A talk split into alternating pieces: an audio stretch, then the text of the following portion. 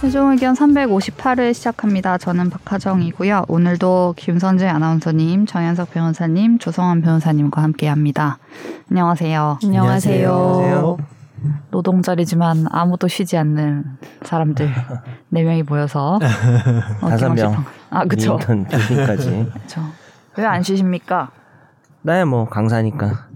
강사는 근로자- 노동자 근로- 아닌가요? 네, 전 아니에요. 법적으로도 아닙니다. 아 그래요? 근데 이제 뭐 학원에 막 소속돼가지고 월급 기본급 받고 이러면은 네. 그리고 노동자. 학원이 뭐 해라 마라 하는 걸 제 말을 막 종속이 되면 네. 근로자 개념에 들어가는 강사도 있고요. 아 종속되지 않으시는군요. 그- 근데 종속된 사람 잘 없죠. 1등이니까 그러니까 종속이 안 되겠죠. 그 말에 지금 뭐, 하고 싶은 거잖아. 예, 뭐 딱히 부인하지 않겠습니다. 나에게 아, 학원이 종속돼 있다. 아니, 이런 거 아니에요? 아니 대부분의 강사들이 네. 어, 18등이어도 네. 종속되어 있지 않죠. 아 그렇군요. 예. 근데 재판으로 가면은 종속돼 있을 수도 있지 않아요. 법원이요. 음. 어 그러니까 법원은 변호사들은 이제 아니, 아니. 법무법인 그런 강사들이 아, 제, 그 실제 될 뭐 때 문제가 돼서 예를 들면 재판으로 저는 가면 아마 재판으로 가도 인정 못 받을 것 같고 음. 퇴직금이 없는 거죠. 음, 음. 아마 왜냐면 어 그러니까 막 업무에 구체적인 지시를 했는가를 봐야 돼요. 음. 음. 뭐 나에 대해서 뭐 이렇게 강의해라, 뭐 네. 강의 시간 이렇게 해라 막 짜주고 네. 어느 정도 짜주긴 하는데 네. 협의에 의한 거라서 기본적으로 개인 사업자신 거 아닌가요? 뭐 프리랜서 사업자, 예. 프리랜서 사업- 사업자시니까. 사업자 등록도 안 내죠. 그래서. 아, 예. 예. 근데 저는 사- 이 소득 구조를 유튜버랑 똑같다고 보시면 됩니다. 그 세무 구조가 똑 세금 구조가 음. 똑같아요. 네. 그래서 뭐 비용 처리할 게 별로 없습니다. 음. 세금을 많이 내고 있습니다. 네. 훌륭하십니다. 많이 버니까. 버는 만큼 내시는 거. 코멘트하지 네. 않겠습니다. 변호사님 오늘 안 쉬세요? 저도 뭐 월급을 주는 입장이어서 어, 열심히 일해요. 저더 뛰어다녀야 됩니다. 아, 절대 안 된다고요? 저까지 얘기한 거는 근데 월- 월급을 주는 입장이지만 본인은 세무 구조상 근로자죠. 그렇죠. 법무법인 아, 그래요? 소속 변호사는 대표 변호사도 근로자예요. 그렇죠. 근로자예요. 음, 좋다. 그럼 좀 덜 내겠네요. 세금은 세금 문제는 별로 없겠죠. 그렇죠. 어. 음, 그럼 오늘 사무실에 다 나와요? 아무도 안 나왔더라고요. 아 그럼 혼자? 직원들은 다 안 네. 나오고 어, 아, 변호사님들은- 월요일이라서 일단은 쉬라고 했고요. 네. 법- 법정은 어때요? 법원은 쉬어요? 아니 법원은- 재판도 있습니다. 재판은 있어요? 예. 음. 직원 쉬고 공무원은- 재판 있으면 좀 불편할 수 있겠네. 공무원은 근로자로 취급 안 받는 거 아니에요 지금? 아 그러니까. 그쵸. 그쵸. 예. 근데 뭐 저희도 네. 노동자지만 네. 일하지 않습니까? 아, 저희 절반 근무를 하는데 오늘 SBS 서울 방송. 일하는 절반에 아. 소속되는 대신 네. 돈을 이제 빨간 날 기준으로 아, 주겠죠. 그렇죠. 네, 주겠죠. 아하. 그절그 일하는 절반이고 아나운서님은 오늘 일하는 절반. 저는 투데이까지 해야 되니까 방송이 있으니까. 하긴 아, 똑같이 방송이. 하는데 대신 네. 돈을 아마 휴일 휴일 기준으로 수당을 줄 거예요. 아, 아, 그럼 많이 주는 거네요. 음, 그렇죠. 좀 많이 네. 주죠. 네. 그게 더 나. 아니 그건 모르겠. 아니 함부로 말하지 않겠습니다. 안 받고 쉬고 싶습니다. 네. 네. 아무튼 이런 이런 와중에 5월이 되어 5월 1일이 됐다는 얘기를 하니까 5월이 벌써 돼버려서 와. 진짜 5월이네. 3분의 1을 마무리하고 네. 2023년에 2023년에 너무 3분의 1이 슬프다. 지나가 33.3%를 아, 마무리. 아무것도 한 게 없는데 맞네.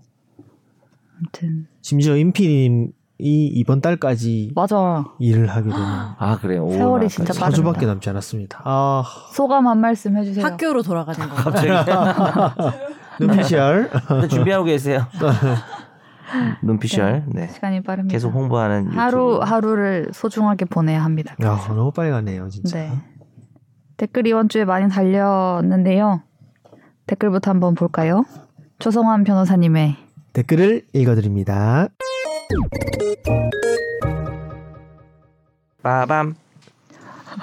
아니 이거 나오니까 한번 해봤어요. 예. 예, 팟빵의 뱃살 마왕님, 건축왕, 빌라왕 이런 거 다 언론이 만들어낸 말이에요. 불만은 그런 기사를 허용해준 데스크에게 표출하세요. 그리고 저런 위험한 형태의 투자를 찬양하던 것도 언론입니다. 근데 자기들은 아무런 책임이 없던 것처럼 기사를 쏟아내는 걸 보면 진짜 구역질이 납니다. 그럼 기사를 쓰지 마세요. 반성합시다.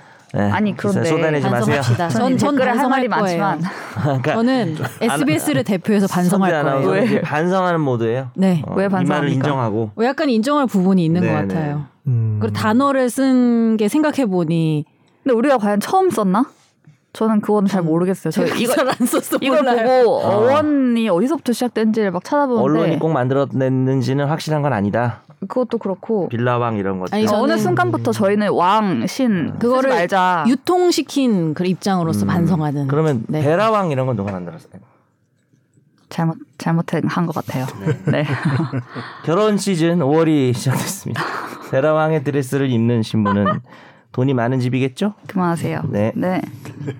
아무튼 이 표현을 이제 뭐쓴쓴 기간이 있지만 이제 저희는 쓰지 않고 있고 그렇죠. 이게 왜 왕이라고 하느냐에 대한 문제 의식이 있어서 그리고 갭 투자를 언론이 막 찬양했나요? 저 그것도 잘 모르겠어요. 그러니까요. 예. 그러니까 위험한 형태의 투기와 투자를 찬양하던 것도 언론입니다. 네. 라고 말씀하셨네요. 그건 맞아요? 근데 특정 이제 그런 걸 하는 곳들이 있는 것 같기는 하다는 그러니까 생각을 제가 모든 하긴 언론을 했어요. 다 보진 음, 않았지만 레거시가 아닌 곳을 말하나요? 그러면 레거시 노코멘트 중에서도 하겠습니다. 그러니까 이런 현상이 벌어지고 있- 알려줘야죠 본인이 말 꺼냈으면 끝나고 얘기해 드릴게요. 레거시입니까? 난 레거시입니까? 제가 읽으면서 어, 좀 많이 나왔다. 띄워주네 이런 음. 곳들이 아하. 있기는 했었다. 자, 하지만 아. 모든 언론을 싸잡아서 이렇게 얘기하는 건 좀 그렇지 않나요? 그렇네요. 네. 그리고 뭐 어떤 현상이 일어나고 있으면 보도를 하죠. 근데 이제 네. 그거를 막 우리가 모두 다 찬양하고 막 와, 머리 너무 좋고 이렇게 해야 됩니다, 여러분. 막 이렇게 하진 않으니까. 그렇죠. 이거 네. 전체로 아무튼. 볼 순 없는데. 네. 언론을 한번 집중. 다 하여간 뭐 사실 개인 댓글도 한번 의견, 의견이시니까. 예. 네. 네. 그리고 정부의 경매 중지 요청은 나름 잘했다고 할 수 있는 게 아니라 그냥 아무런 생각 없이 급하니까 내뱉은 거예요. 정부가 인력도 있고 돈도 있고 사법부의 권한을 침해하지 않는 한 다른 권한도 가지고 있는데 그 말만 했다는 건 저 사태에 대해서 관심이 없다는 걸 보여주고 있는 겁니다. 네. 라고 아주 냉소적으로 댓글을 달아주셨습니다. 예, 다음은 네이버 오디오 클립의 우허님.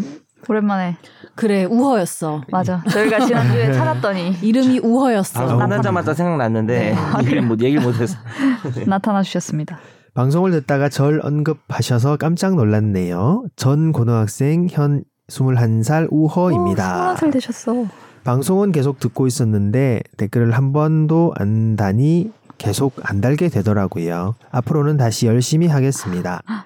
아 그리고 저도 수리아 노래는 알아요. 크크크. 로스쿨 오타, 오탈자 사연은 제가 다 안타깝네요. 아오 오탈자 오탈자. 이 그 다섯 번에 네네. 날라가신 그 말씀이신 아. 거였죠? 어, 우리가 오탈자. 도서 편집할 때 하는 오탈자 말고 예, 실제 다섯 로스쿨에서는 번째. 오탈자라고 부르죠. 아, 그래요? 그런 단어가 네, 그렇죠. 진짜요? 이게, 이게 예. 만들어진 밈 같은 아. 거잖아요. 그러니까. 단어. 제도의 취지는 알겠지만 코로나나 임신 등은 인정해 주어야 하는 거 아닌지 맨날 저출생 타령하면서 경력 단절을 부추기는 것도 아니고 그래도 변신은 못 쳐도 로스쿨 졸업생이면 관련 업무로 취직은 할 수 있는 거겠죠. 관련 업무로 취직을 그래도 변호사 하려고 하신 걸 텐데. 뭐 취직을 그러니까. 예. 할 수는 있는데 그죠? 뭐 선지 아나운서 음. 말처럼 음. 변호사가 아니니까 뭐 당연히 그렇죠. 차이는 나겠죠. 그렇죠. 그건 네. 봤어요. 경찰에서 경찰에서 이런 분들을 특채하려고 한다는 기사 아, 나온 거 네네. 봤어요. 음. 네. 그리고 로스쿨 졸업생들은 결국에는 일반 학부를 졸업하시고 로스쿨은 이제 뭐 석사 개념이기 때문에 음. 일반 뭐 대기업이나 그 뭐 그런 데서도 많이 취직되시는 걸 알고 음, 있어서 음. 경력은 되는 거죠. 경력은 나이가 되시는 근데 거죠. 있어도 취직이 잘 돼요. 뭐 좀 그런 부분도 있죠. 음. 다 예. 맞는 말이에요. 그 나이도 있고 하니까 또 불리한 종합해서 것도 있고 해서 뽑겠죠? 네. 어쨌든 뭐 전문직 자격증을 못 받게 된 네. 거니까 확실히 뭐 제도 자체를 떠나 찬반을 떠나서 불리한 건 맞죠. 예. 음. 네. 있습니다. 다음은 김짜장 그만짜장님. 제가 먼저 감사의 말씀 드리면서 또한 늦었지만 지난주 조변님의 최종 의견 1주년 축하드리며 와 축하드립니다. 지난주가 1주년이었군요. 전혀 저도 몰랐습니다. 예. 처음에 조심스러운 말투에서 이번에 노래까지 불러주시고 드립도 잊지 않으신 조변님 덕분에 최종 의견이 더 재밌는 프로그램이 된 것 같습니다. 변호사 업무에 공인중개사까지 대단하셔요. 중개사 공부하려면 민법 공부 많이 해야 하는데 역시 변호사님들은 대단하신 것 같네요. 네. 감사합니다. 일단 PS 가장 오래되신 정변님 아무 멘트 안 하면 안 되는 존재여서 6년 동안 한 주 한 주 최종 의견을 위해 많은 다양한 개그와 언변과 몸개그 감사합니다. 몸개그도 하셨나요? 몸개그는 언제 하셨지? 몸이 보이나요? 제 몸이? 네. 신체 발부는 갑시다. 예. 다음 또 김짜장 그만짜장님이시네요. 하정 기자님 처음에 마이크도 없이 동떨어진 공간에 계셨을 때가 뭐 엊그제 같은데 벌써 100회가 되었네요. 음. 저 또한 옆 동네 축덕 쑥덕에서 넘어와서 최종 의견을 통해 변호사님들 그리고 법에 대해 많이 배우고 느끼고 있습니다. 현장에서 8시 뉴스에서 단독 보도에서 그 열정과 다부진 모습과는 다르게 상콤한 웃음과 소소한 이야기 및 첫 방송에 똘기 떵이 호치 새초미 드라고 여롱이 기억도 안 나. 말해주시던 그 센스 잊지 않고 있습니다. 앞으로도 200회, 300회 쭉 계속해 주셨음 합니다. 갑자기 사라지, 사라지기, 있기 없기. 네. 아, 감사합니다. 100회 축하드립니다. 축하. 축하드려요, 축하, 다들. 축하. 일- 일주년도 일주년? 축하드리고. 100회. 제가 지난주에 100회 뭐 이런 얘기 했었어요? 전혀 아까 없었으면 얘기는 없었는데. 네. 제가 얘기 안 했는데 이렇게 그러니까. 챙겨주신 거죠? 챙겨주신 네. 거예요. 아, 네. 진짜 아니, 제가 감동적이다. 제가 찐 애청자 씨. 실수로 아니 근데 지- 그 우리 지- 고인물방 네. 있잖아요. 거기서 실수로 제가 뭐라 그랬냐면 박하정 기자 1주년이 됐다고 말했어요. 네. 섞어서 말씀하셨네. 네, 근데 말을 하긴 했는데 네. 이분은 김짜장 그만짜장님이 네. 그냥 알고 계시더라고요. 100회라고. 음, 오, 나는 이제 참 재밌다. 우리끼리 얘기해서 100회 얘기를 했잖아. 네네. 근데 그 얘기를 내가 안 했는데 네. 알고 계시더라고 100주 기념이라고. 어, 너무 근데 음. 애정이 감사드립니다, 넘치신다. 진짜. 아, 네. 100회 그러니까 2주년이네요 거의 그죠? 음. 아, 그쵸. 실제로 제가 이제- 1주년이니까 제가 뭐. 네, 신입기도 2년이 많아서. 넘은 거죠. 왜냐하면 쉴 때도 있, 었을 테니까 방송을 거의 1년이 1년에 50주, 52회, 52주니까 52주, 3주. 여러, 여러 가지 생각이 드네요. 네, 그럼 잠깐 쉬었다 갈까요? 아니요. 네. 200회, 네. 300회. 감사합니다. 부탁드립니다. 네.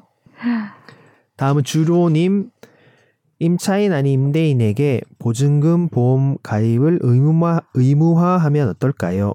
자동차 종합 보험처럼 오. 자동차 종합보험은 의무예요?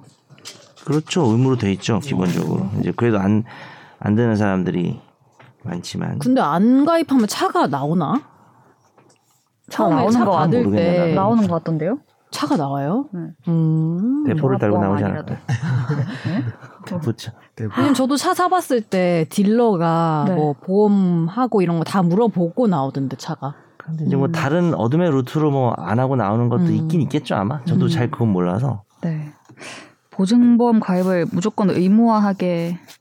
근데 지금 이게 막 전세금이 매매가보다 높으면 가입이 안 되더라고요. 아, 음, 그런 음. 조건들이 있는데 그렇죠. 어떻게 그런 것도 다 포괄해서 할 수 있도록 해야 하는지 네. 논의가 필요할 어려운 것 문제, 같습니다. 어려운 문제였습니다. 네. 아, 그럼 마지막 하나 더 히로다님이 급하게 네. 달아주신 게 있네요. 우리 최종의 빛과 소금 같은 박하정 기자님의 최종 아이고. 100회 출연 축하드립니다. 동시에 진심으로 감사드려요. 오, 음, 감사합니다. 사입으로 자리를 옮기고 나시고도 이렇게 열심히 최종 의견 진행해 주시고 유교 거래 캐릭터를 견고히 해주셔서 감사드립니다. 이제 박하정 기자님 우렁찬 목소리가 안 들리면 정말 섭섭해질 것 같습니다. 뭔 말이 더 필요하겠습니까? 축 민트정 최종 100회 화이팅! 고맙고 늘 행복하십시오. 어, 제가 뭘 했다고 이렇게 또 네, 기억해 주시고 아, 100회 대단하시죠. 해주시는지 감사합니다. 옆에 두 분 한 300회? 안 세요 저는. 우리는 이제 300회보다 더 네. 오래된 커플 우리가 커플이라는 건 아니지만 오래된 뭐. 근데 커플이 안 새는 것처럼 나는 안 오래 됐을 때도 잘 세는 스타일은 아닌 것 같아요. 아, 숫자에 맞아요. 좀 약해. 그러면 이렇게 뭐 숫자는 기억하기가 어려워. 연애할 때 100일 뭐 이런 거 아예 안 하겠네요. 저 잊어버린 적도 있어요 한번. 그래서 이제 아, 안 세서. 서운했어요 상대방이. 소원에 했는데 음. 저 숫자를 세는 게 좀 약해서 그- 서 음, 며칠을 까먹었는데 서운했을까? 너 오늘 158일인데 왜 까먹어? 어. 뭐 이러잖아. 100일 이런 거였던 거. 100일 이런 거. 100일 아니면 1년이었겠죠. 예. 그쵸 그쵸. 제가 다음 주에 사정이 있어서 못 나오는 대신에 그 네. 몇 아. 회 하셨는지 다 세워 가지고 300회를 꼭 챙겨드리도록. 근데 1회부터 하지 않으셨어요? 두 분 다? 300회 넘지 않았어. 그 굳이, 굳이 1회부터 말하면 했잖아요. 1회부터 했으면 굳이 358 말하면 회니까. 최종 그러니까 400일 챙 어, 400회 생- 최종, 챙겨야지. 어, 최종 의견이라는 이름은 같이 시작을 했는데 네. 첫 방송에 제가 기억나는 게 선재 아나운서가 못, 나- 못 나왔어요. 아. 그래서 그때부터 따지면 내가 더 아, 오래됐지만 일회 선배시구나. 어. 근데 이게 모태가 있잖아요. 뉴스훅. 음, 음. 그거는 내가 없을 때인데 그때 선재 아나운서가 했기 때문에 아, 뭐지? 어, 선재 아나운서가 더 오래됐다고 할 수도 있고 어. 하여튼 2회 때부터 선재가 나왔다. 네, 이게 기억이 나요. 음. 네. 잘 세보도록 하겠습니다. 네. 댓글 많이 달아주셔서 감사드리고 1주년과 100회도 챙겨주셔서 진짜 감사드려요. 아, 감사드립니다. 앞으로도 많은 성원과 사랑을 부탁드립니다. 저희 사연도 이번에 또 많이 왔는데 한번 들어볼까요? 날로 먹는 청사진.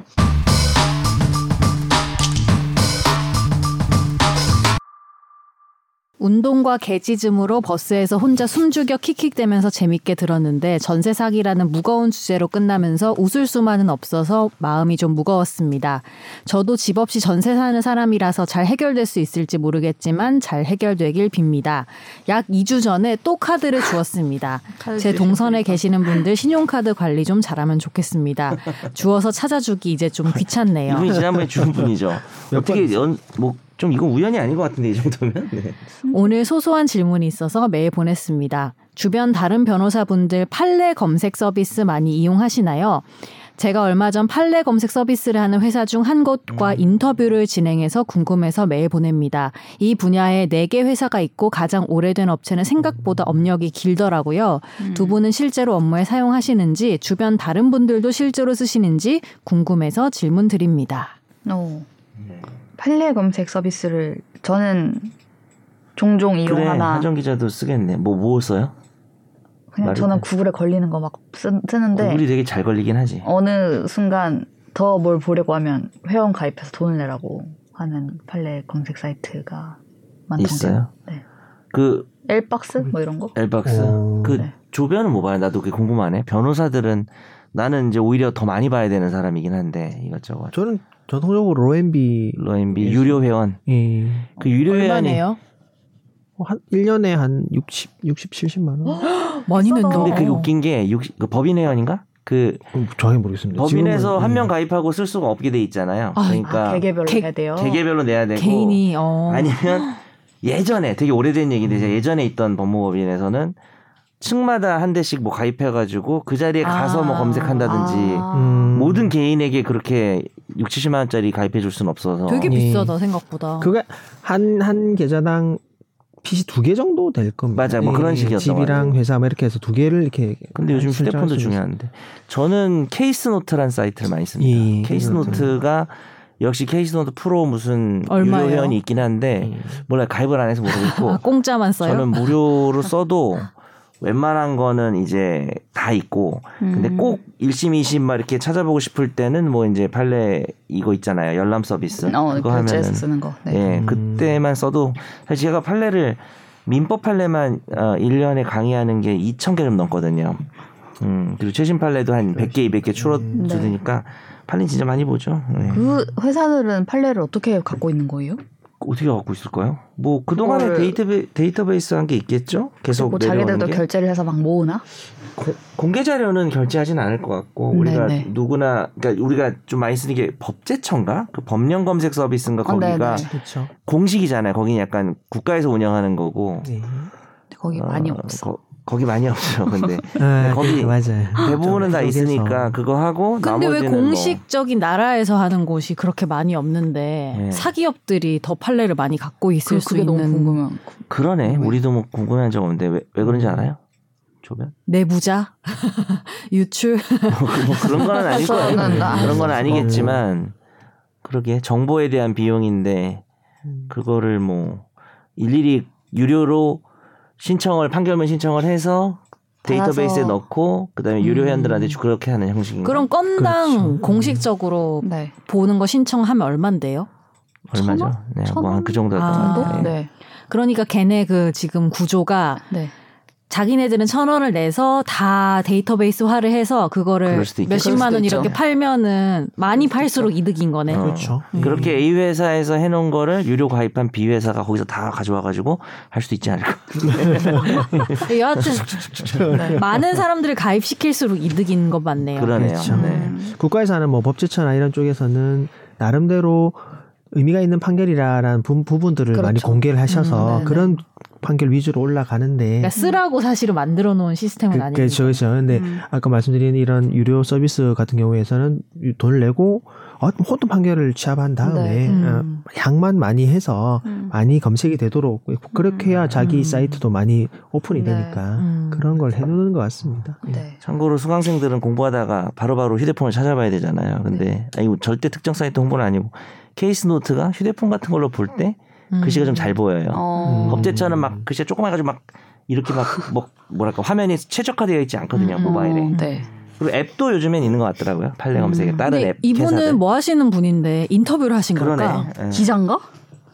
기자세요? 저는 아니면 제- 네. 이분이 면접을 받나 생각했어요. 아, 그러니까 어, 보도 아, 언론 보도 인터뷰가 아니라 네. 인터뷰를 입사하시려고 여기? 이분이 입사하시려고 본 건지 아니면은 말씀하신 것처럼 뭐 근데 약간 이분이 뉘앙스가 촬영을 하려고 보신 건지 판례 검색 서비스라는 회사 중 한 곳과 인터뷰를 진행해서 이 말이 음. 본인이 취업하려고 면접 본 것 같진 않지 않나요? 이건 본인이 약간 평가하는 것 같아요. 네. 약간 그런 느낌이죠. 네. 음. 이 사람이 평가자인 느낌. 음. 그래서 인터뷰 이 인터뷰어 같아 이 사람이. 우리가 좋다고 하는 데를 참고하시려고 이렇게 여쭤보신 게 아닐까.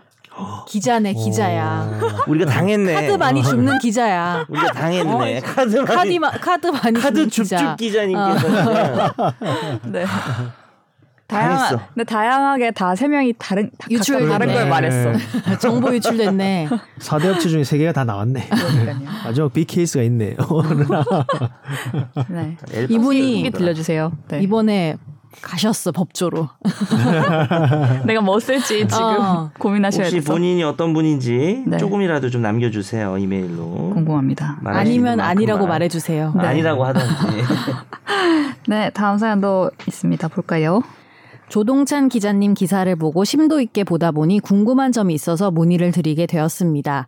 이제 출산하는 사람도 줄었고 난임이 여자가 아닌 남자가 문제되는 경우도 늘어난 것으로 알고 있습니다.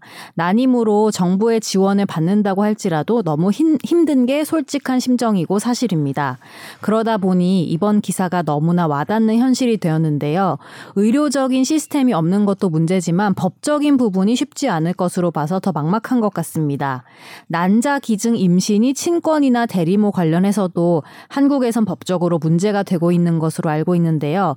난임으로 인해 출산을 했을 때 나중에 자식에게 출산에 대한 비밀을 알려줄 경우 법적으로 문제가 되는지 한국은 대리모의 경우 법적인 기준이 어떻게 되는지도 궁금해서 문의드립니다. 네. 네. 처음에 보다가 어, 이게 우리한테 온 사연인가? 왜 말머리에 이렇게 음, 음. 뽀얀 거탑 최종 의견을 같이 적혀 있었거든요. 그래서 보다가 보니 뽀얀 의견. 네. 난자 기증 임신 친권 대리모 관련해서 법적으로 문제가 있는지 네. 대리모 이런 경우에 법적 기준이 어떻게 되는지 궁금하시다고 네. 하는데요. 이 미국은 주마다 네. 대리모 허용 여부가 다르고 네. 어, 심, 어, 심지어 캘리포니아 주는 영리 목적 대리모도 허용하고 있어요. 음. 아, 진짜 돈 벌, 진짜 돈을 버는. 네. 예, 그- 음. 얼마 전에 왜 뭐 500명한테 정자 준 맞아, 봤어. 남성인가 기사로 나왔던데. 그래요? 맞아. 그래서 정부가 더 하지 말라고 금지시켰어요. 빌라왕의 정자왕이네요. 어쨌든 뭐 독일 저희 말 독일 독일이랑 프랑스 같은 경우는 또 불법입니다. 네. 음. 그래서 이게 이제 우리나라는 사실 그 대리모 자체를 뭐 이렇게 딱 다루는 법이 뭐 법안은 있었는데 제정된 적이 없고 현재 대리모 자체를 처벌할 수는 없어요. 음. 그렇죠. 불법은 아닌 거죠. 그러니까. 예, 다만 이제 생명, 형사적으로는 뭐. 그렇 생명윤리 및 안전에 관한 법률에 보면은 금전이나 재산상 이익을 조건으로 무슨 배아, 난자, 정자, 제공, 유인, 알선을 형사처벌하고 있습니다. 예, 그러니까 아, 몇 돈이 끼면 안 되는 거네요. 맞습니다. 예, 그래서 근데 대리모는 다른 사람 배아를 자기 자궁에 이식받아서 이제 출산을 대신해 주는 사람이어서 그러니까 정자나 난자의 제공이 아니잖아요. 음. 자기 몸 안에 이식받아서 출산을 해 주는 거잖아요. 그러니까 난자를 떼서 그렇지. 주는 게 아니고. 정자 난자 기증도 우리나라는 할 수 있죠. 돈이 안, 기준은 뭐- 돈이 안 끼면. 아, 그렇죠, 그렇죠. 그러니까 정산 한자를 주는 거는 돈이 안 네. 끼면 되고 네. 대리모는 여기에도 해당하지 않죠. 그죠. 아, 어, 그러니까 사실은 돈 주고 해도 처벌할 방법은 없고요. 음. 대리모는. 아, 아, 그러네요. 그러니까 법 예. 테두리 안에 있지 않네. 아, 그죠. 아예 그냥 관심이 없는 음. 부분인데 다만 이제 우리 민법에 보면은 선량한 풍속 기타 사회질서에 반하는 행위는 약정을 무효로 봐요. 형사처벌한다는 게 아니라. 그래서 대법원에 어떤 사건이 있었냐면은 대리모 계약하고 뭐 2억 5천인가 뭐 3억인가 이렇게 받고 안 해준 거예요 대리모를. 그리고 원래 계약을 위반하면은 이행하라고 음. 할 수 있는 거잖아요. 아, 아, 근데 어, 아니면 뭐 내가 준 돈을 돌려줘라. 보통 우리가 돈 주고 반대급부를 해줘야 되는데 안 해주면은 이행을 강제하거나 그거는 이행 못할 그, 어, 것 맞아요. 같은데. 예. 근데 돈도 못 돌려받아요. 어, 아, 그러니까 물론 어, 선금을 얼마 납부했겠지. 예, 아니 돈을 다 준 것 같아요. 이 3억을. 어머, 근데 어머. 불법 원인급여? 네 그죠 불법원 인급여죠. 그러니까 우리가 하정 기자랑 나랑 마약 거래를 하기로 하고 음, 내가 하정 기자한테 마약 대금을 1억을 줬는데 마약을 안 줘. 음, 그랬을 때 마약 달라는 소송 당연히 안 되고 음. 네, 그러면은 우리 계약은 무효거든요. 원래 무효면은 급부를 돌려받아야 되는데 이거는 법에서 강력한 사회 질서 위반의 경우에는 돌려받는 것도 못하게 하고 있어요. 음. 무슨 말인지 그건 아시죠? 좀 그렇네요, 근데. 아니죠. 내가 이거 무효 그러면 무효 계약이고 사회적으로 아주 해악이 큰 계약인데 했다가 좀 안 되면 돌려받을 수 있다는 믿음 자체가 오히려 이 계약을 부추길 수도 있고요. 두 어, 아예 번째는 하지를 말아라. 약간 그렇죠. 이런 두 번째는 취지로. 법이 아예 도와주질 않겠다는 의지 의지예요. 음, 개입을 안 아, 하겠다. 뭐 돌려받는 것도 불법을 원인으로 해서 지급을 하고 급여를 했을 때 음. 네. 반환 청구를 하지 못하는 그렇죠. 상태죠. 다만 예전에 뭐 그런 사건이 있어요. 뭐 주제가 넓어지지만은 성매매하는 그런 포주라고 하죠. 브로커. 그 성매매를 하려는 여성한테서 이렇게 돈을 이렇게 성매매한 결과를 이제 나누기로 약정을 해놓고 한 푼도 안 준 거예요. 음. 근데 이거는 이 여성이 다 돌려받을 수 있게 했어요. 왜냐하면 이게 성매매가 불법이지만 브로커랑 성매매 여성 사이의 불법성 차이가 너무 크다. 음. 아, 이렇게 해서 불법의 원인이 아주 큰 차이가 나면 음. 약한 사람은 음. 큰 사람한테 돌려받을 수 있다. 뭐 음. 이런 뭐 사실 뭐 이 얘기까지 뭐 하- 대리모에서 할 건 아니지만 예. 뭐 그렇게 되어 있습니다. 우리나라는 현재. 그것도 봤어요. 대리모가 어쨌든 해가지고 우리나라에서 애가 태어났는데 대리모가 너무 내 애가 키우고 싶은 거예요. 음. 아 그런 수도 있. 그랬을 때 있죠. 양육권을 법원이 대리모한테 인정해줬다고. 음. 그렇죠. 음, 민법적으로 그렇겠어요. 친권, 양육권 부분이 가장 큰 문제가 발생하죠. 친권도 그럼 대리모한테 갈 황- 그러니까 주장을 하면 주장을 아 하시면 주장을 아예 무조건 아 무조건, 무조건 대리모한테 있습니다. 예. 어. 뭐 가정법원에서도 모자 이런 말했어요. 모자 관계는 임신기간, 출산, 고통, 수유 등 여러 오랜 시간 정서 형성이 된다. 이 정서 유대 관계는 모성인데 헌법에 보면 모성을 보호하게 돼 있거든요. 음. 그래서 어이 대리모가 진짜 어머니고 당연히 친권이 있다라는 부분으로 음. 가지고 있는데 이게 또 어떻게 보면 옳은 것 같으면서도 대리모고 사실 이 아이를 원한 부부가 있을 수 있고 그래서 동성 부부 같은 경우에는 이제 아이를 낳을 수 없으니까 음. 자기 아이로 이렇게 하려고 했는데 무조건 대리모한테 친권이 있게 되기 때문에 뭐 찬반이 있을 수 있겠죠. 네. 그리고 네. 예를 들면 유전자 검사를 했는데 음. 당연히 그 원래 부부 그죠. 한- 한자 난자는 정자, 부부 한자 난자 쓰잖아요. 아, 아니, 네. 어, 그렇죠. 그런 경우에는 다시 유전자 검사하면 대리모는 아예 안 나오는 거 아니에요?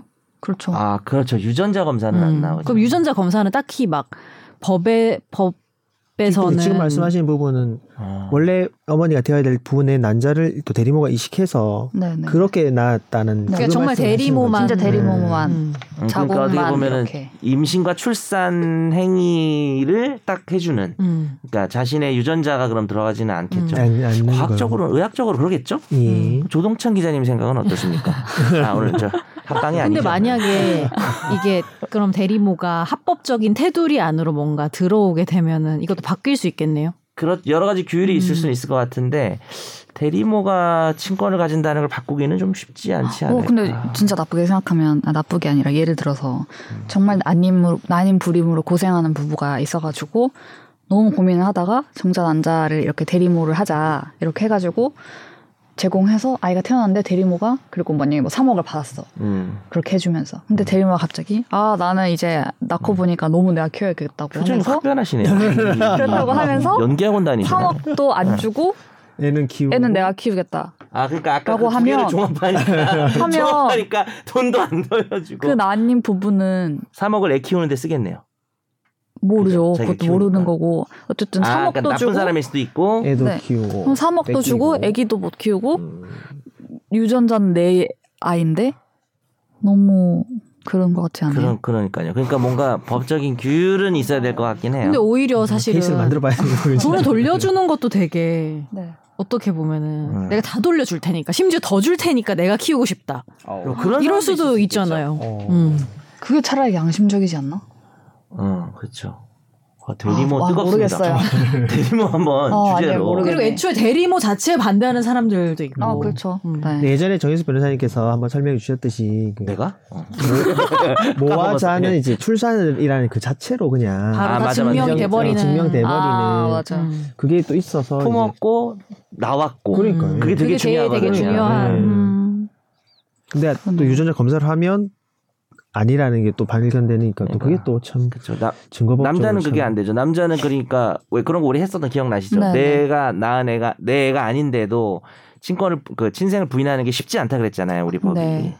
그때는 유전자가 다른데도 어쨌든 아빠가 되는 거잖아요. 그럼 비슷한 거예요. 그러니까 결국은 이게 문과와 이과의 싸움이다. 그러니까 법원은 우리는 유전자는 중요하게 생각하지 아. 않는다. 어, 사회 통념이 중요한 거 아니냐. 아니 그래 생각보다 유전자 뭐 꼭 검사가 나왔고. 왜 드라마에서는 되게 두둥하면서 막 99.9% 이렇게 나오잖아요. 중요한 일이긴 하죠. 아, 근데- 이거 아니라는 아니, 게 근데 중요하긴 하죠. 중요하지. 생각보다 이 법원으로 가면은 유전자 검사가 우리가 생각하는 것만큼 그렇게 그렇죠. 발휘를 음. 못하네. 그렇죠. 심지어 거짓말 탐지기 같은 경우도 형사에서 거짓말 탐지기의 과학적 정확성은 99%라고 하거든요. 그 음. 음. 심리 생리 겸- 검사라든가 뭐 정확한 명칭이 있는데 그러나 대법원은 뭐라 그래요? 예, 거짓말 탐지기는 뭐 안 쓰죠, 우리가 안 믿, 증거로. 우리는 안 믿는다. 음. 어, 이렇게 음, 다른 걸로 하기 때문에 이것은 어떤 문부심이 아닌가. 저는 그런 극한의 문부. 과학을 믿지 않겠다는 네, 모든 건 법관의 심증이다. 잘못된, 아, 잘못된 아니지만 문부심이야. 니들이 의사들이요. 요즘 막 아무 떠들어. 요즘 의대가 잘 나가지 이러면서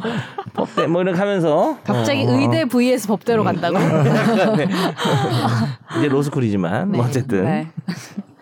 아무튼 이, 이 얘기는 나중에 따로 한번 해봐야 될 것 그러면 같아요. 저, 저만 혼자 이과였네요. 어, 그러니까요. 음. 공대생이시잖아요. 네, 유일한 공부합니다. 이과 최종 의견에. 공인 중에서도 있고.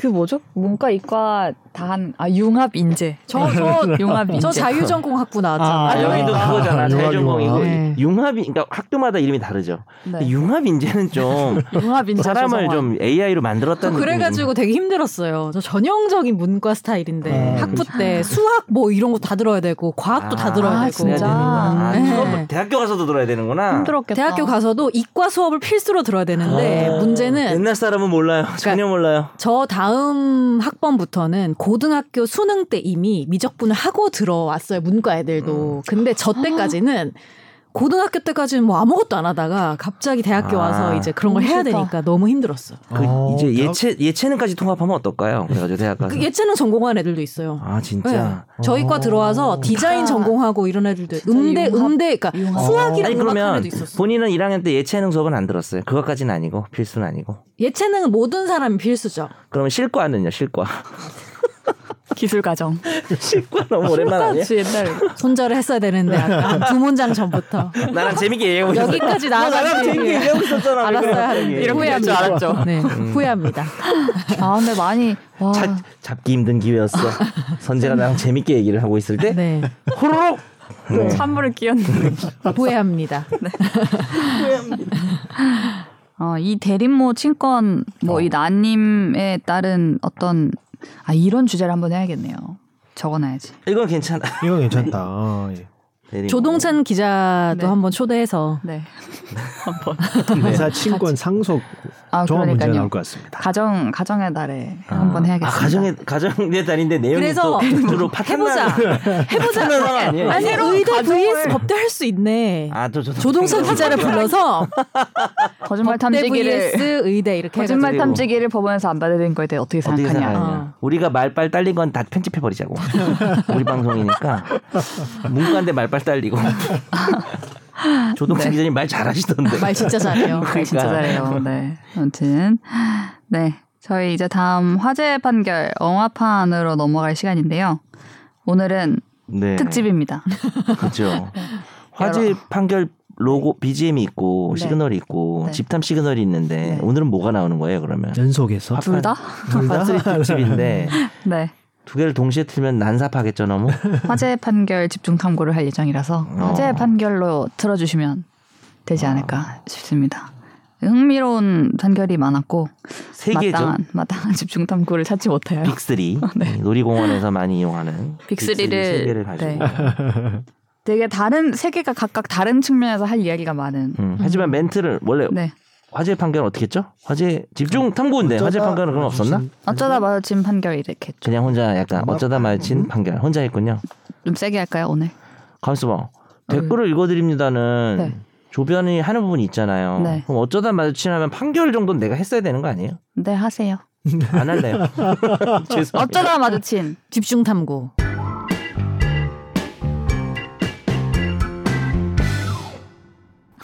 하면 되잖아. 아 이거 하자 오늘. 그래 그걸로 하자. 그렇게 하면 되지. 그럽시다. 그러면 너무 요, 좋네요. 요거 이제 한 걸로 합시다. 네. 다시 할 필요 없이. 네. 아 그래요? 네, 그러니까 선재가 집중 탐구 한 데서 바로 시간으로 나오는 거야.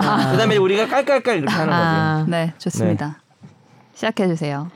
단톡방에 올라온 비읍시옷 법원 욕설 아닌 부정적 감정 판단. 어. 한 시민단체 직원 A씨는 카카오톡 단체 채팅방에서 자신보다 20살 연상인 시민단체 대표 B씨가 내부 부정행위 신고자를 탄압하는 문제로 다투다가 비읍시옷 같은 소리, 비읍시옷 아, 라는 표현을 썼습니다. 대표 B씨의 고소로 수사가 시작됐고, 검찰은 A씨를 모욕 혐의로 약식 기소했는데요. 법원이 벌금 100만 원의 약식 명령을 내리자 A씨가 불복해서 정식 재판을 청구했습니다. 1심은 모욕 혐의를 유죄로 판단해서 벌금 100만 원을 선고했고, A씨는 이에 불복해서 항소했는데요. 최근 서울 북부지법은 1심의 유죄 판결을 파기하고 무죄를 선고했습니다.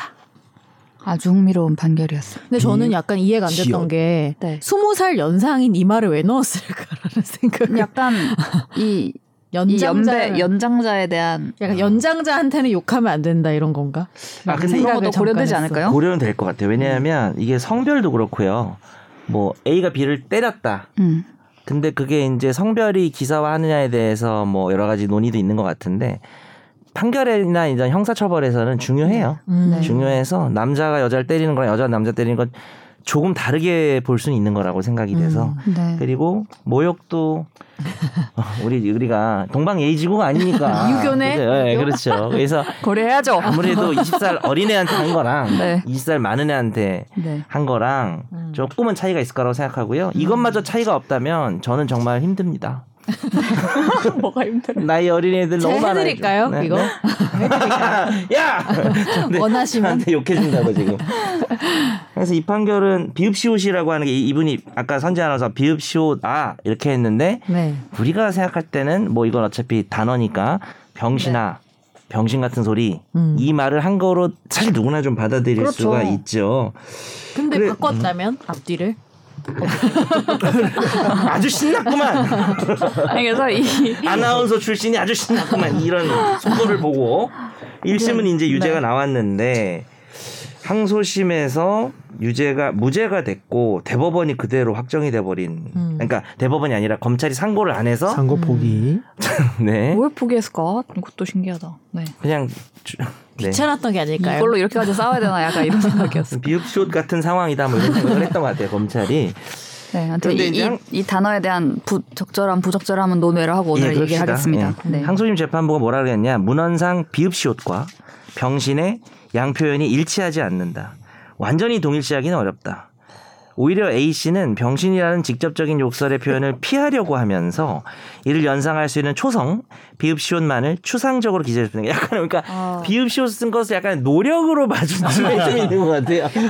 안내 생각에는 한 번도 안 써보신 것 같아. 이 그러니까 제- 판사님이 그 생각을 했다니까요. 이 단어를 한 번도 안 써보신 거예요. 그럼 판사한테도 피읍시옷님 이러면서 판사니까 아, 근데 우리가 비읍시옷이라고 어디 적혀 있으면 병신으로 읽잖아요. 근데 그거를. 이분은 예를 들면 기사에 네. 뭐 초성 처리하거나 네. A C B C로 그런 걸로 알아 들으신 것 같아. 아, 판사님은 기역시 그냥 이렇게 쓰는 네. 걸로 음. 근데 설이 있을 수도 있죠. 그러니까 이 판사가 되게 이런 거에 어두운 사람일 수도 있지만 음. 오히려 맨날 커뮤니티에 살아 이 판사가.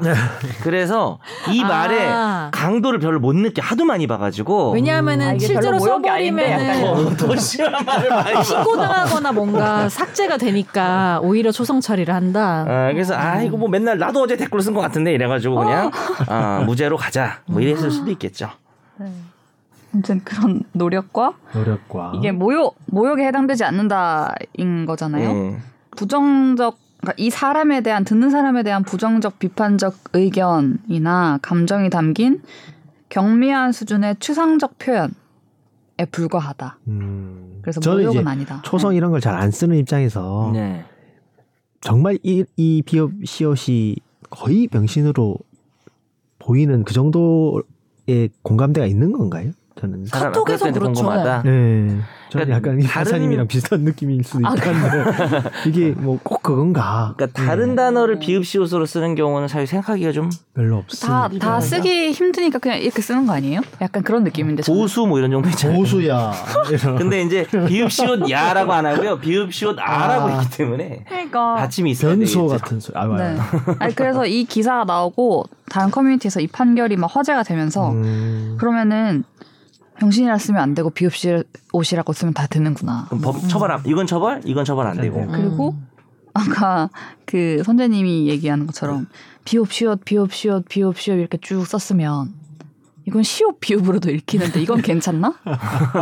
풀로 안 썼으니까. 기발한 아니 댓글이네요. 그리고 저는 인터넷 커뮤니티에서 쓰는 초성이랑 카톡에서 쓰는 초성이 조금 다르다고 아하. 생각해요. 아. 왜냐면 커뮤니티에서는 아까 말했듯이 다 걸려버리니까 초성 네, 처리를 네. 하는 경우가 되게 많잖아요. 음. 근데 채팅방에서는 간편하게 이모티콘처럼 쓰기 위해서 초성을 거의 쓰죠. 왜냐하면은 하이 이것도 예를 들면은 히읗 띠용 이렇게 음. 안 쓰니까. 들키려고 하이를 네, 어. 누가 히읗 이응으로 써요. 근데 음. 그냥 간편하니까 어. 사실은 줄여서 쓰잖아요. 채팅방에서. 근데 그렇죠. 여기는 카카오톡 채팅방이고. 아, 그러니까 이제 선제 논리는 음. 카톡에서는 그 그냥 귀찮아서 이렇게 쓴 줄임말 거지. 음, 같은 걸로 쓰는 거죠. 결국 병신이랑 거의 사실은. 같은 거 아니냐. 음. 좀 처벌적으로 아, 그런 네. 논리도 있을 수 있겠네. 그러니까 할 거면은 둘 다 처벌하든지 아니면 둘 다 안 하든지 해야 된다. 음. 네. 제 생각은 음. 그렇습니다. 네.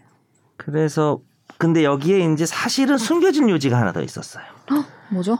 어, 비읍시옷의 표현이 당시 A 씨가 부정행위 신고자를 탄압하는 B 씨에 대해 부정적 비판적 의견이나 감정이 담긴 경미한 수준의 추상적 표현에 불과할 뿐 명예를 침해할 표현은 아니다라는 표현으로 봐서는 어, 정황들 그러니까 부정행위 신고자가 보호를 받아야 되는데 이걸 네. 탄압하는 게 부당하니까 아. 여기에서 맞춰- 맞받아친 표현이라는 것도 들어가 있기 때문에 어. 사실 우리가 앞으로 비읍시옷이라는 표현을 쓴다고 해서 절대적으로 무죄다. 뭐 단언하기는 어렵지 않나. 그리고 음, 이런 맥락이 그렇죠. 우리가 단어만 딱 보는 건 아니고 선재 아나운서 잘 말한 것처럼 카톡이었냐 커뮤니티였냐도 다를 수 있는 거고요. 이런 모든 걸 볼 수 있으니까. 음. 네. 죄형 법정주의. 명확성 원칙을 갑자기요? 어. 좋아하는 저는 예, 인터뷰 프로네요. 에 따라서 그래서 이거는- 시옷과 병실은 다르다. 라고 생각하십니까? 아 그래요. 아. 어. 그러니까 비읍시옷 무죄 나온 것도 괜찮다. 괜찮은 판결인 것 약간 같다. 인정 인정된다. 그, 그렇게 극단적으로 가지는 네, 갑자기 자신이 없어하는데 조금 자신 네. 없네요. 근데 개인톡으로 하면은 처벌 안 되죠. 개인톡으로 1대1 개인톡으로. 아, 1대1 개인톡이고 남이 볼 수 없으면은 음. 모욕. 뭐 처벌하기 초성 안 어렵지 써도 않아서. 처벌 안 되죠. 성적 표현은 정통망법에 처벌이 되는데 음. 일 1대1도 음, 어, 욕은 뭐 다른 사람이 보는 게 아니니까. 그러니까 접할 가능성은 없겠네요. 뭐. 음.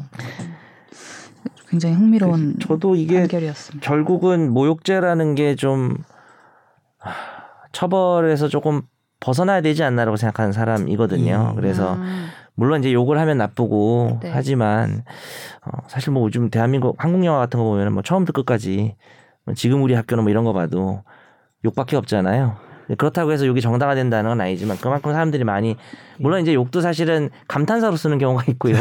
그다음에 상대방을 정말 경멸하는 표현을 쓰는 경우가 있는데 또 이제 민화된 것들이 너무 많지 않나. 예. 그렇죠. 예. 어, 예를 들어서 뭐 현타 왔다, 뭐 아, 수치풀이다 이런 것도 원래는 성적인 유래가 좀 있어요. 근데 처음에 저희가 이 단어를 접했을 때랑 지금 느낌 많이 달라진 것 같아요. 처음에는 와 이게 좀 그렇구나라고 했는데 또 예를 들어서 아무렇지도 않게 어린 사람들이 음. 또 뭐 남녀 할 거 없이 다 쓰니까 이 단어의 의미라는 게 사회의 어떤 여러 가지에 따라서 변하잖아요. 그래서 그렇다면은 그런 애매한 부분이 있다면은 좀 처벌에서는 제외하는 것도 그러니까요. 괜찮지 않나라는 음. 생각이 듭니다. 비범죄야까지는 모르겠지만 그래도 처벌 가능성은 많이 현저히 낮아졌다. 음. 볼 수 있을 것 같아요. 비읍시옷은 또 그런 문제가 있고 또 장애인에 대한 차별적 표현이죠. 그렇죠. 단순히 어, 이말 자체는. 어. 예. 그게 조금 뭐 예를 들어서 뭐 개 같은 놈아 뭐 이것도 그 넓게 보면 동물 동물학 동물비야. 동물보호 측면에서 그럴 수도 있지만 뭐 그것까지는 아니어도 뭐 단순히 그거랑 병신은 조금 다른 것 같긴 네, 해요. 비옵시옷은 좀 다르죠. 네. 네, 그래서 방송 같은 데 보면 병신이란 말은 아예 안 나오는 것 아, 안 같고 써요. 네. 근데 등신이란 말도 나와요. 음. 그걸 신기하게. 약간 약 아, 그런가? 등신 어, 그리고 사실 이게 졸라 같은 거 아닐까요? 아, 등신도 엄연한 단어입니다. 어, 아. 약간 모자란 사람 말합니다. 음. 근데 바보도 좀 뭐 사실 이게 따지다 보면 바보도 어떻게 보면은 뭐 지능이- 경계성 지능이 지능 장애에 이렇게, 대한 아. 어. 차별적 표현일 수가 있다고 이제 그게 이제 너무 한이 없다 보니까 우리가 사회적으로 차별적 표현을 좀 안 쓰는 음. 거랑 네. 그리고 실질적으로 차, 차별 행위를 하는 거를 법적으로 그건 처벌해야 된다고 생각하지만 글쎄 뭐 언어 표현에 있어서는 노력과 또 형사 처벌은 별개인 것 같아서 구체적으로 해야 돼요. 욕은 그래서 더 기분 나빠. 그래 아, 그래. 구체적으로 구체적으로 이렇게 길게 애매하게 하면은 말하네. 예시를 한번 좀 주시면 안 될까요? 이렇게 단어로 하지 네. 말고 문장 단위로 이제 아 정확하게 구체적으로 뭐뭐 하다가 뭐뭐 묘사하는 게 하러가 뭐 이런 어, 거죠. 그렇게 예. 하면 더 기분 뭐 나쁘더라고. 이 비열하게 이렇게 해서 뭐 뭐 비판받아 마땅할 로마 뭐 약간 이렇게 해야 되나? 그런 거는 뭐 아무 죄도 안 될 것 같은데요. 음. 더 강하게요. 비열 더 수위를 높여. 비열한 사람 같으니 뭐 이런 그 부분이 무슨- 있잖아요. 허허 무슨 아, 무슨 영화였었는데 무슨 영화에서 감독이 각본가한테 이렇게 주문했대요. 아 써니 써니 감독님이 어. 거기 욕 많이 써니 나오잖아요. 써니 각본가가 극한직 감독님이었나 하여튼 그랬는데 아, 주문을 이병헌. 네네 주문을 얼핏 들었을 때 진짜 심한 욕 같은데 욕이 아닌 말로 구성된 대사를 써서 갖고 오라고 그래서 했대요. 막 사투리 들어가서 욕하는 거뭐 네. 있잖아요. 에라이 뭐, 뭐뭐할할뭐 뭐 족발을 뭘 어떻게 아, 뭐 이런 그런 발음이 젓갈이 이제 음. 그, 들어가면서. 그 주인공 누구죠? 주인공이 얘기한 대사 그걸 자기가 머리를 막 싸매고 썼다고. 심은경인가? 뭐 어, 네, 하여튼, 네. 심은경. 네. 심은경도 하고 그 상대방도 하고 네, 갑자기 그게 생각나네요. 그렇군요. 네. 아무튼. 첫 번째 판결이었고요. 두 네. 번째 판결도 볼까요? 중대재해처벌법 첫 실형 한국제강 대표이사 법정 구속. 지난해 3월 경남 함안의 한국제강에서 작업 중이던 60대 B 씨가 1.2톤 무게의 방열판에 다리가 깔려 숨지면서 한국제강 대표이사 A 씨는 안전조치 의무를 다하지 않은 혐의로 재판에 넘겨졌습니다. 최근 1심은 한국제강에서 산업재해가 빈번히 발생했음에도 A씨가 안전조치 의무를 다하지 않아 이번 사고가 발생했다면서 중대재해처벌법 위반 등의 혐의로 기소된 A씨에게 징역 1년을 선고했습니다. 그리고 한국제강 법인에는 벌금 1억 원, 하청업체 대표에게는 징역 6개월에 집행유예 2년, 사회봉사 40시간을 각각 선고했습니다. 징역 1년의 법정 구속이 있고 징역 6개월의 집행유예 2년이면 징역 1년이 더 더, 더 강한 높은 형벌이라고 해- 해도 되는 거죠. 네. 무조건 실형이 더 중요하죠. 네. 네. 그러니까 원청 대표가 더 이제 음. 높은 처벌을 강한 처벌을 첫 받고 실형. 그렇죠. 음. 예. 중대재해처벌법 첫- 이게 2호 재판 결과가 이호- 나온 건데 네. 지난번에 1호 했었죠. 1호는 그렇죠. 이제 집요했고 네, 2호이자 실호 첫 실형. 처음으로 첫 실형이 실형이네요. 나왔습니다. 이거의 이제 뭐 이유를 살펴보면 음, 항소했네요, 근데. 한국제강 대표가. 네, 음. 항소했습니다. 지금 법정 구속되어 있는데 내용을 보면은 제 생각에는 판결문이나 이런 걸 봤을 때 여러 번 안전 조치가 지켜지지 않은 사실이 막 적발이 됐는데도 이렇게 사망 사고가 또 났다가 반영이 돼서 좀 이렇게 형이 세게 나온 것 같다는 생각이 들더라고요. 보면은 맞습니다. 네. 이게 그 아까 방열판에 깔렸다고 했잖아요. 그 돌아가신 음. 분이 이게 무게 1.5톤짜리 이렇게 판이고 이제 앞뒤를 이렇게 좀 정비를 해야 되는 그런 작업을 하고 있었는데 이걸 앞뒤를 다 보려고 하니까 이런 벨트 같은데 고리에 걸어서 벨트 같은데서 크레인으로 음. 끌어올려서 이제 작업을 하는 거였는데 그 벨트가 끊어진 거예요. 작업을 하다 그래서 그 떨어져서 이제 사고가 난 건데 그러면은 그 벨트가 제대로 돼 있는지 뭐 다른 건 아닌지 벨트에 걸어서 고리를 올렸을 때 그게 하중이 얼마나 되는지도 좀 이렇게 볼 수 있고 이런 게 다 잘 돼 있어야 되는데 그런 게 안 돼 있었던 측면이 있었고요. 그리고 과거에 이 회사 한국제강에서 적발된 걸 보면은 2010년도에도 한 번 적발돼서 벌금을 받고 음. 2020년도에도 적발돼서 벌금을 받고 2021년도에 산재 사망 사고가 나, 나요. 이거 말고. 음. 그래서 그것 때문에 또 감독을 받아서 또 벌금형을 내고 그 사망 사고로 이미 기소가 돼서 또 벌금형을 받았어요. 음. 그러니까 이제 벌금으로는 안 된다라고. 난 그렇게 생각하지 않았을까. 법원도. 네.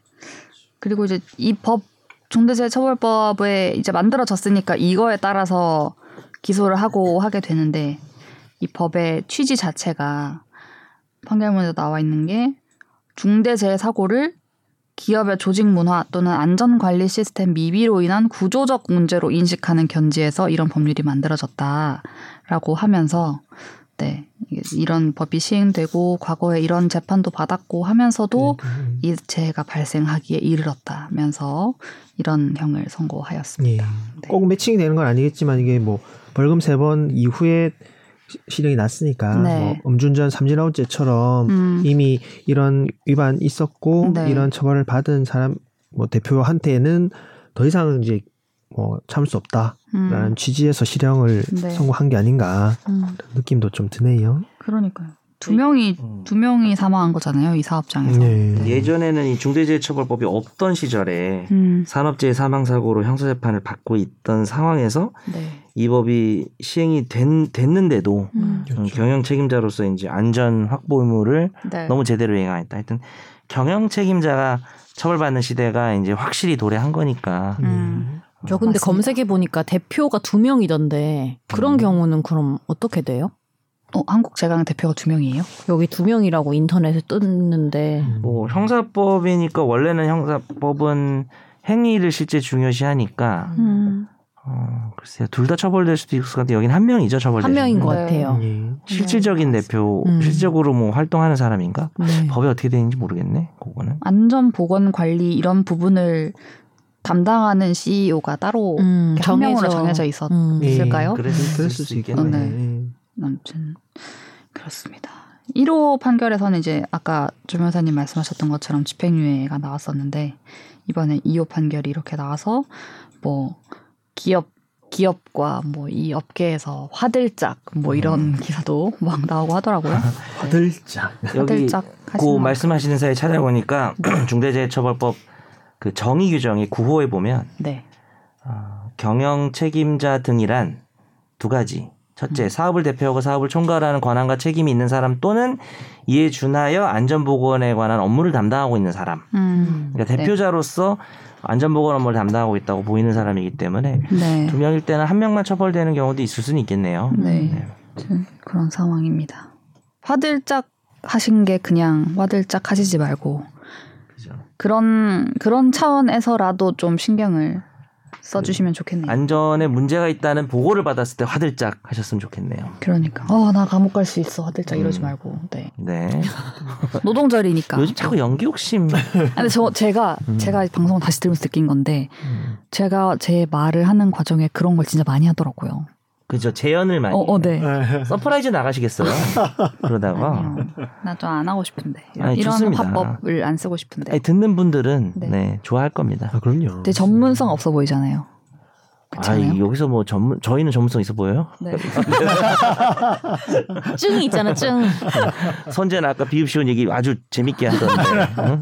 아나운서로서의 전문성이 돋보였다. 아, 오히려 전문성이네. 오히려 우리나라의 다양한 언어 표현에 대해서. 근데 갑자기 또 MBTI 과몰입을 좀 해보자면 네네. 네. 애쓰셔서 그런 것 같아요. 어유 어떤 게? 그런 상황이 왔을 때 뭔가 S. 구체적으로 그런 사람을 상정해서 아. 항상 생각을 네. 아. 하시죠. 맞아, 맞아, 아. 맞아요. 저는 그렇게 안 하면 잘 이해를 못해요. 네. 아, 구체적으로 이렇게 떠올리는 것 같아 그런 구체성과 장면들을. 추상성이죠. N과 S는 음. 맞아. 어, N이 이제 추상성이죠. 어, 적확한 어, 네. 분석. 그렇죠. 전 과몰입이니까요. 네. 그러니까 여기서는 선재만 에- N이에요. N. 예. 네. 우리 어. 넷 중에는. 전 네. 어, MBTI 과몰입입니다. 네.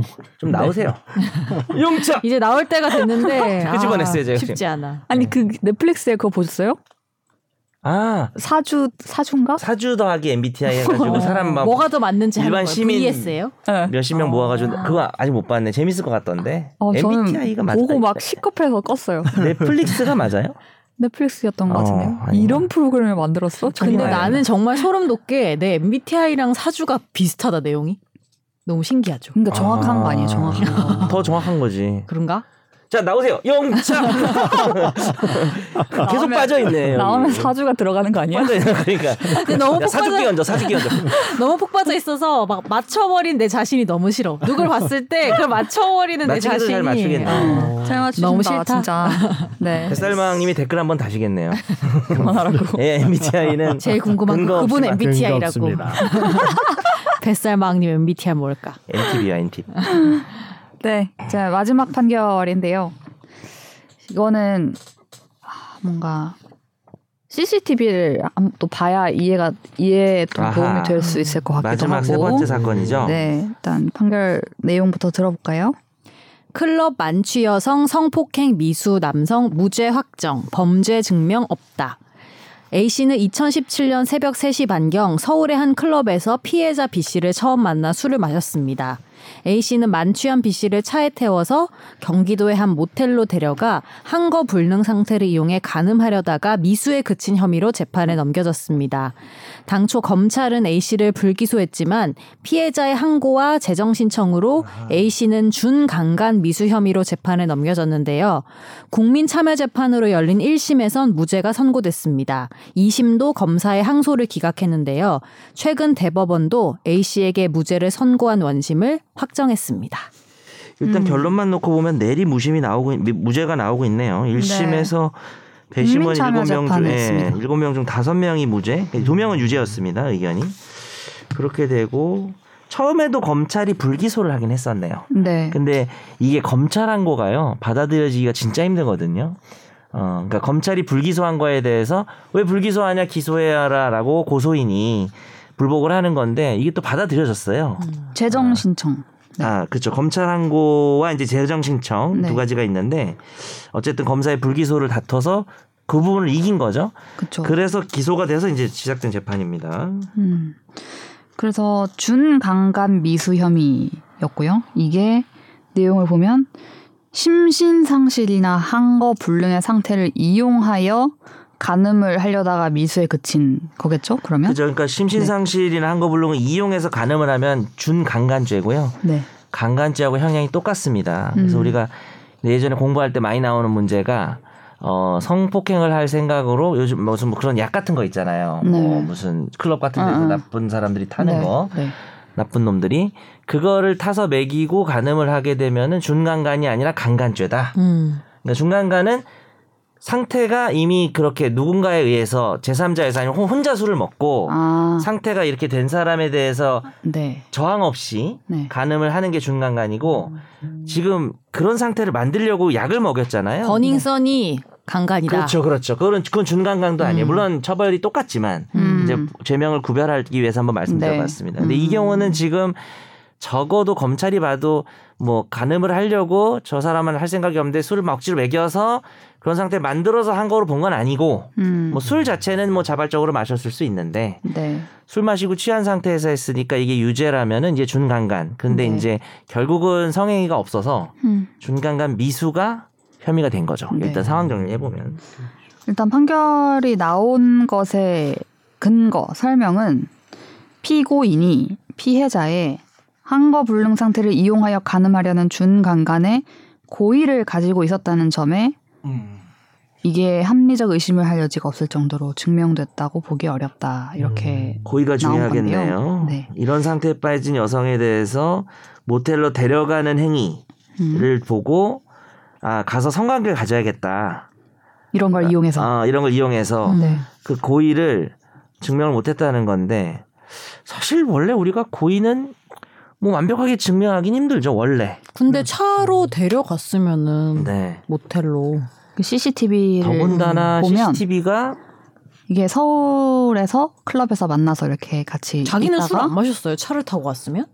이렇게 보면 차에 자기 혼자 어. 탄 게 아니라 다른 사람도 같이 탔어요. 그래서 운전을 누가 했는지 명확하게 제가 못 음. 봤는데 남자가 두 명이었어요. 택시가 아니고 그 택시가 아닌 다른 차를 타고 남자 두 명이 모텔 앞에서 내려서 여자분은 이 CCTV 상으로는 거의 막 이렇게 막 음. 음. 이렇게 수그려 수그려서 혼자 못 걸으시고 그 남자 두 명이 이렇게 음. 부축하다시피 해서 여자분은 가방도 없고 다 거기 놔두고 가가지고 없고 맨발 신발도 맨발이고 막 이런데 남자 두두 두 사람이 이렇게 이렇게 가 이렇게 여성을 데리고 그 방으로 부축해서 들어가는 들어간 거죠. 거죠. 네. 먼저 억지로 데려다간 건 아니지만 여성이 아예 몸 못 가눌 정도였다는 네. 거죠. 그래서 방에 들어갔고 한 명 나왔고 이제 남자 한 명이 남아서 이제 그 남자가 피고인이 된 건데 음. 네. 그리고 몇 시간 뒤 잠에서 낀 여성이 이제 옷이 다 벗겨져 있었대요. 그래서 네. 싫다고 했는데 성폭행 당했다고 신고를 했고 이제 여성이 신고를 한 거죠. 네. 근데 이게 음. 이제 판결 난 이후에 뭐 여성 단체들에서는 이거야말로 가장 보통의 준강간 아. 사건이다. 음. 그 단어 어떤, 네. 보통 보통의 중간간 네, 어떤 술자리에서 흔하게 일어나는. 어, 이런 흔하게 일어난 일이고 중간간이 원래 이런 거 처벌하려는 거 아니냐 음. 네, 이런 그런 취지로 얘기죠. 말씀해주죠. 술을 마시고 필름이 끊길 수도 있고 뭐 이런 상황에서 데리고 모텔방에 남자 둘이 데리고 가고 근데 처음에 진술하고 어릴 땐 택시 타고 갔다고 했대요. 그래서 왜 거짓말을 음, 혼자만, 혼자만 네, 데려갔다. 음. 왜 굳이 중간에 거짓말을 하고 그리고 CCTV 상에 여자가 한 거 불능 상태인 건 딱 봐도 너무 명확하지 음. 않냐. 네 뭐 그 전에 어떤 일이 있었든 간에 이 상태에서 이렇게 하는 것 자체가 고의성이 있는 거 아니냐. 뭐 음. 이런 음. 얘기들을 하면서 음. 왜 가해자의 주장만 듣는 것이냐 뭐 이런 주장을 하고 반발을 했고요. 이제 네, 그리고 이제 뭐 그런 기사는 봤어요 뭐 뭐그그 그 후에 이제 나- 이게 뭐 우리가 요즘 문제되는 뭐 그 범행 후에 뭐 범행이라고 단정할 수 없죠 어떤 행위 후에 정황들을 과연 네. 뭐 얼마나 고려할 것인가의 문제가 있긴 한데 행위 후 여러 가지 뭐 정황에서는 어 약간은 뭐라 뭐 뭐였죠 제가 초코 우유 사 먹은 거예요. 아네 그래 뭐라 그랬죠 초코 우유를 남자가 사줘서 음. 나눠 먹- 먹었다? 뭐 막 약간 뭐 네네네. 그런- 그건 왜 기사화된 거죠? 그게 판결문에 있었나요? 판결문은 아닌 것 같죠? 판결문은 아니고 그런 음. 그런 상황이 있어서 이제 그게 고, 그것도 고려가 된 거냐? 그럼 음. 그렇게 되면 다 무죄가 나오는 거냐? 뭐 이런 아, 그러니까 식으로 뭐 피해자라고 하면서 가해자와 함께 어떤 뭐 그 이후에 음식을 나눠 마- 먹고 먹거나 한 뭐 그런 대화를 그런 하거나- 어, 성상식 같은 네네. 형- 대화를 했다는 그런 취지 네네. 뭐였군요. 그런 증거들을 네네. 말씀하시는 거겠네요.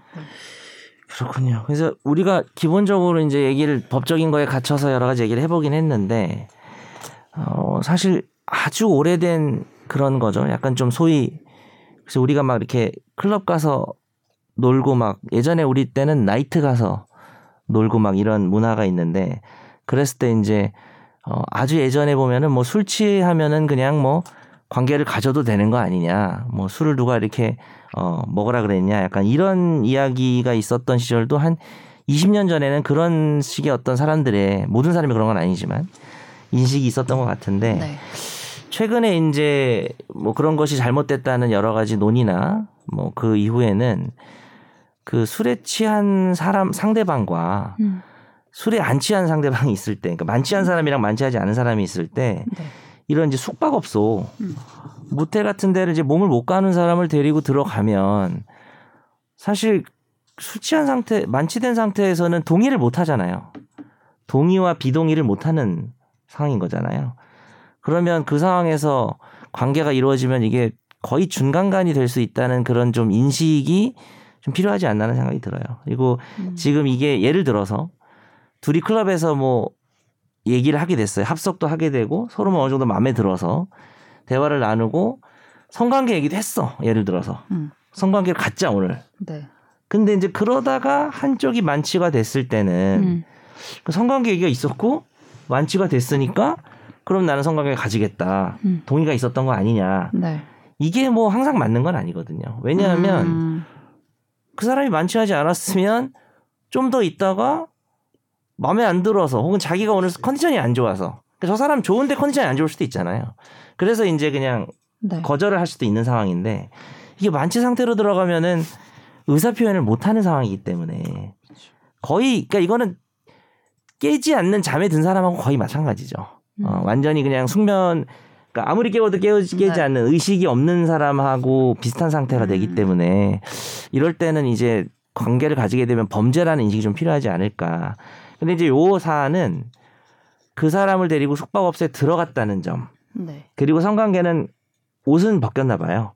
네. 근데 그 공소 사실이 요지 검찰이 기소한 걸 보니까 아 근데 뭐 술 취한 사람하고 하는 건 좀 아닌 것 같다는 생각이 들어서 안 했다고는 하더라고요. 음. 근데 이미 술 취한 사람을 숙박업소에 데리고 가고 옷을 벗기고 하는 과정이 실행에 착수했다고 보거든요. 우리 형법에서는. 음. 그래서 이제 중간간 미수로 중간간 기소는 아니고 어차피 이제 미수로 기소를 한 건데 네.